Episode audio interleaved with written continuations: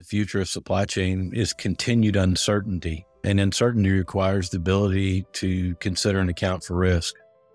And I think as we take advantage of the emerging technologies such as AI, our supply chain professionals will be better equipped to plan for probabilities rather than specific outcomes, allowing them to make more informed decisions regarding risk and the costs associated with the risk mitigation.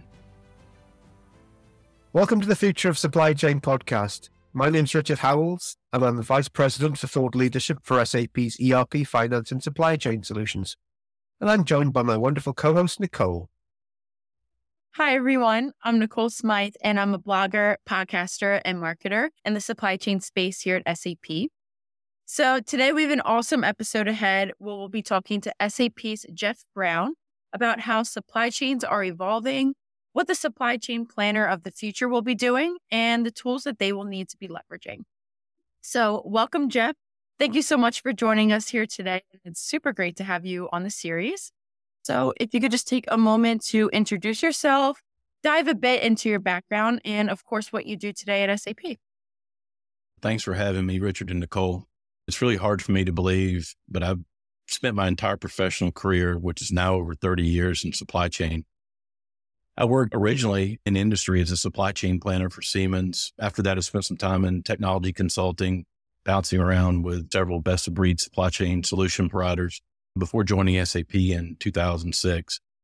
My role at SAP today is a leader in our digital supply chain center of excellence. Our team focuses on helping supply chain executives uncover business issues, right? It's very much about talking about business issues in supply chain and manufacturing and really helping them determine not just the operational impact, but the financial impact on their business and ultimately provide a roadmap to help address those challenges that usually involves some form of business transformation coupled with some sort of technology transformation. It's unfathomable, I'm sure, for Nicole, because both you and I can say we've worked in the supply chain space for over 30 years. And let's just say Nicole can't say that. Yes, I'm 30 yet, actually. exactly. Well, it's a perfect topic, though, because what we want to do is talk about the supply chain planner of the future. And who better than somebody that's been working in the space for all his career to give us that input? But maybe we can set the scene, first of all, by discussing what are the challenges that you're seeing in supply chain planning today? Yeah, that's been a, obviously a hot topic is the evolution of what those challenges really look like.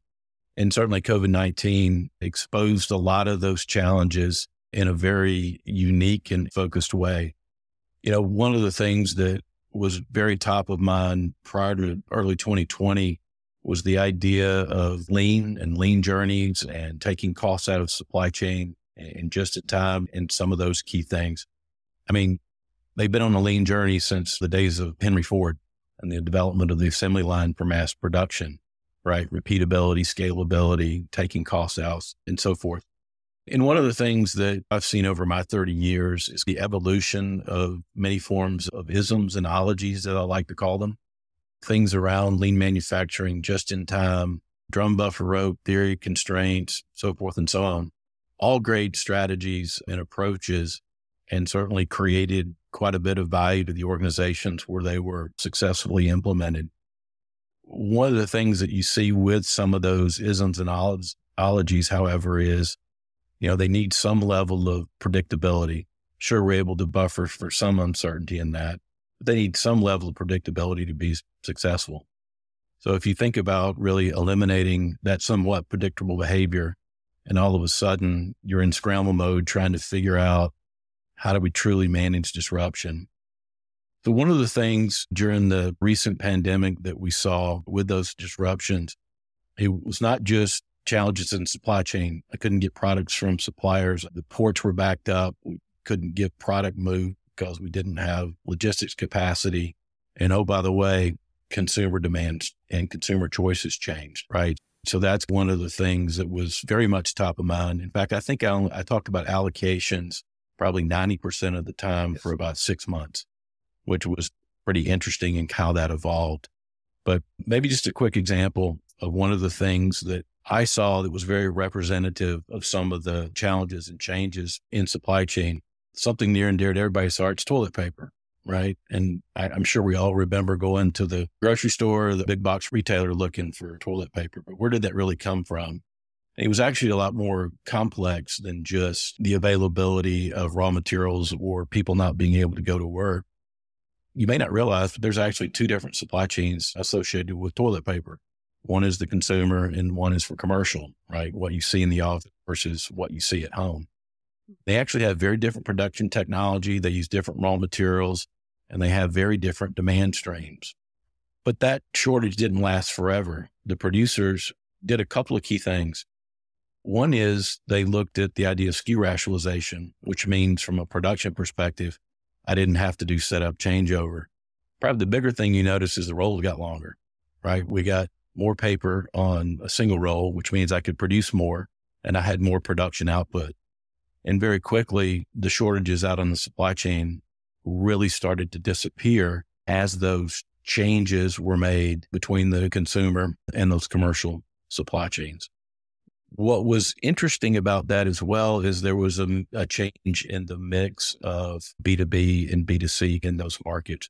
So a whole lot of things came to fruition all at once back right. in 2019 and 2020.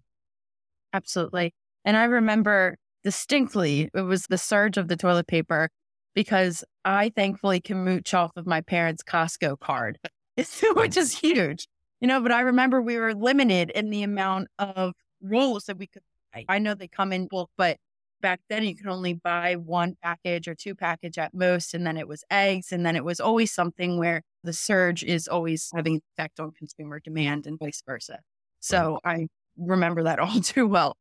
But, you know, we're talking about the challenges. And I think the golden question is, of course, how do we address them as well? And you dove a bit into it, but do you have any insights on what companies can and have done to navigate these challenges moving forward? Yeah, I think the pandemic and disruption really exposed different industries to problems that the high tech industry has actually faced for many, many years. Right. So if you think about the high tech industry, especially product launch, think about Xbox, PlayStation, iPhones, right? There's always much more demand at launch than supply.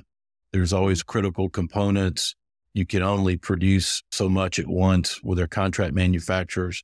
And oh, by the way, it was a distributed supply chain where there was requirements to understand not just their co-manufacturer, but their supplier supplier and their supplier supplier supplier.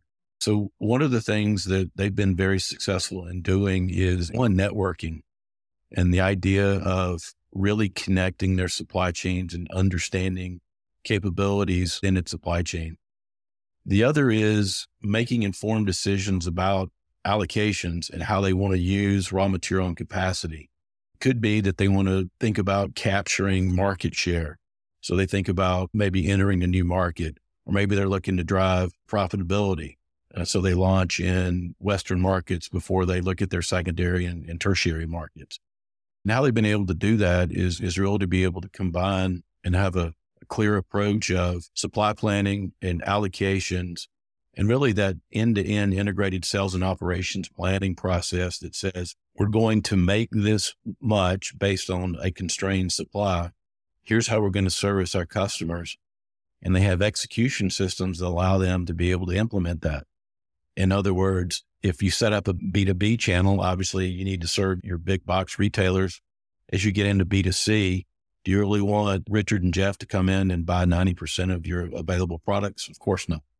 So it's really about the linkage between supply chain planning and execution and being able to have that be a bidirectional process to be able to ensure the execution of that plan.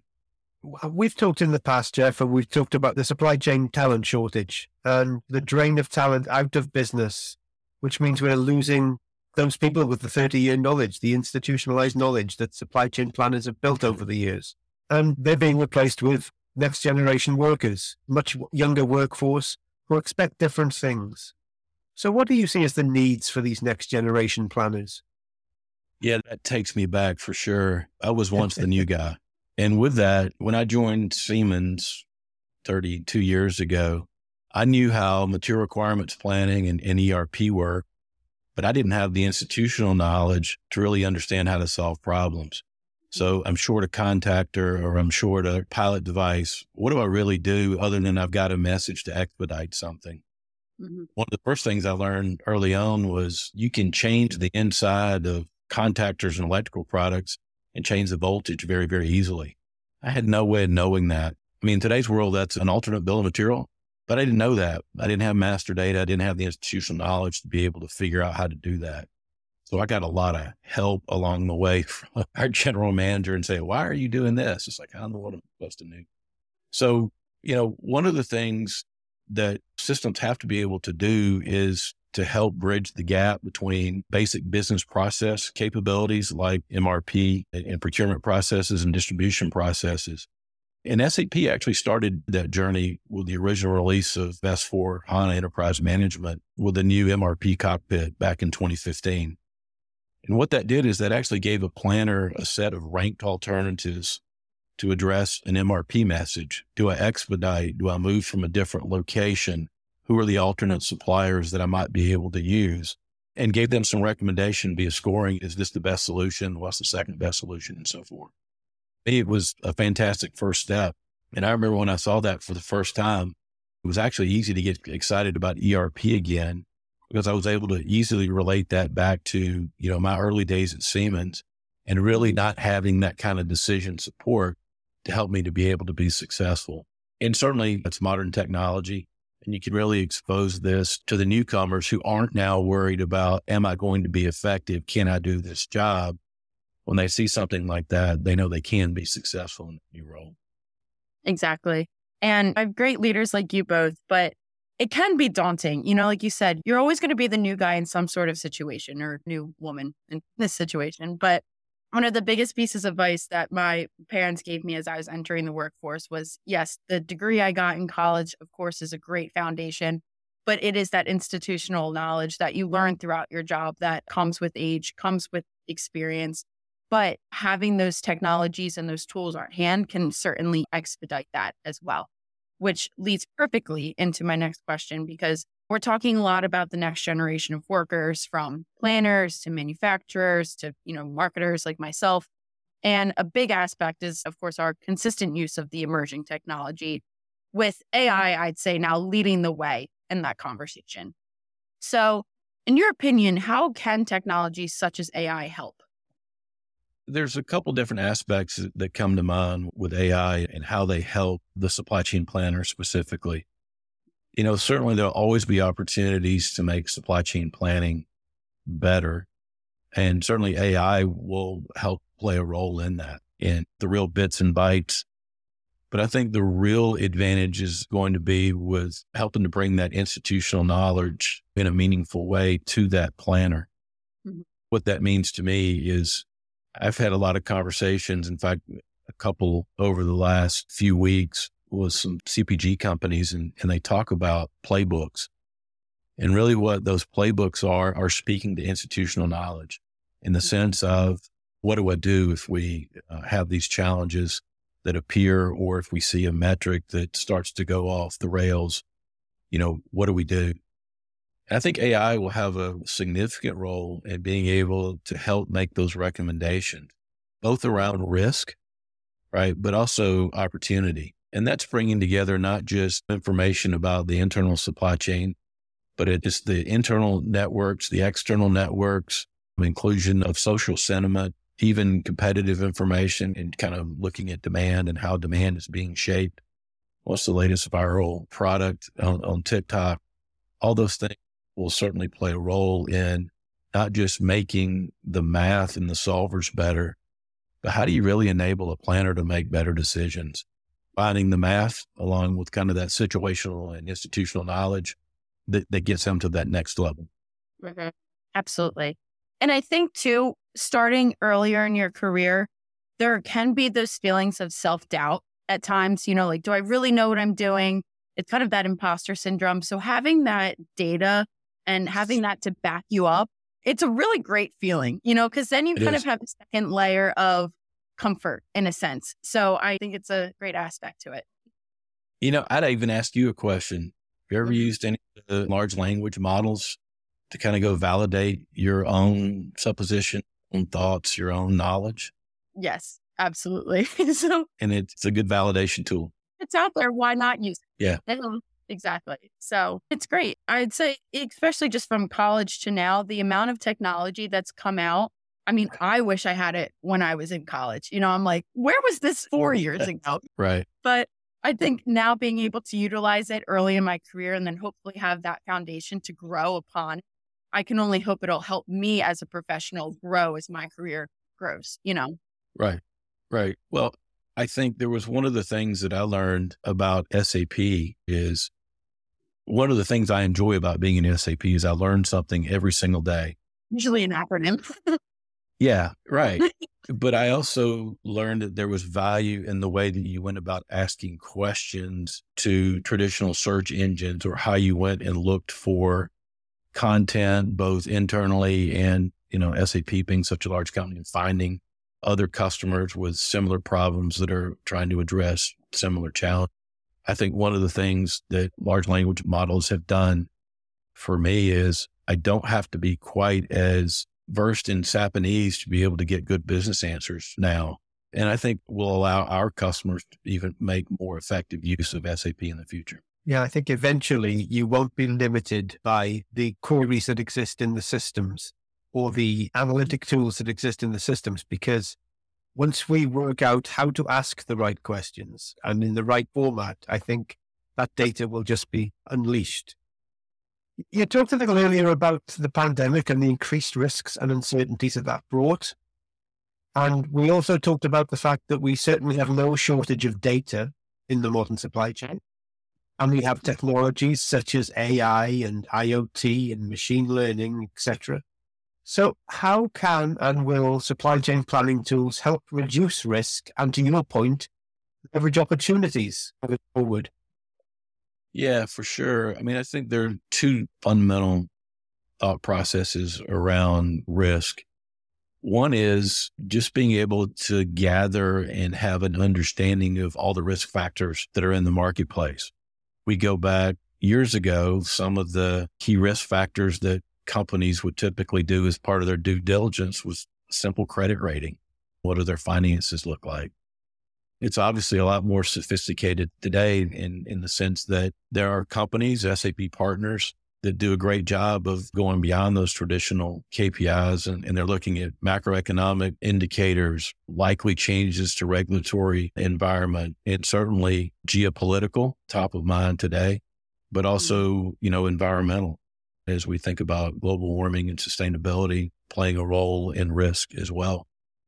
So I think being able to combine not just looking at all of those external factors to a company's supply chain, it's how do we contextualize that against current demand, current product offering, short to midterm new business opportunities with new products.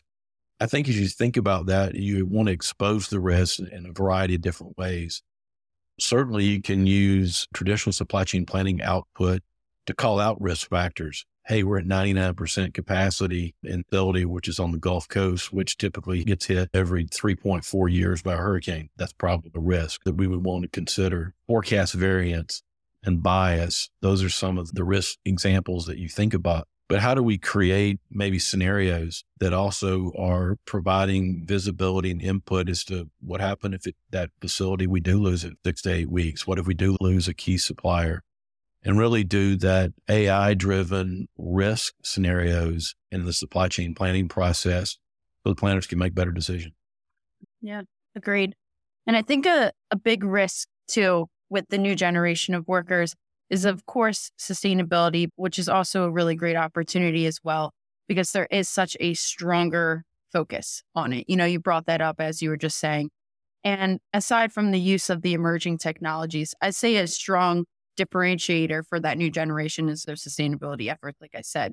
Sure. So these workers, they're looking to work for ethical companies now, you know, ones that are driving sustainable practices throughout their organizations, from the products they make to the partners they collaborate with and the business processes they drive across the full supply chain.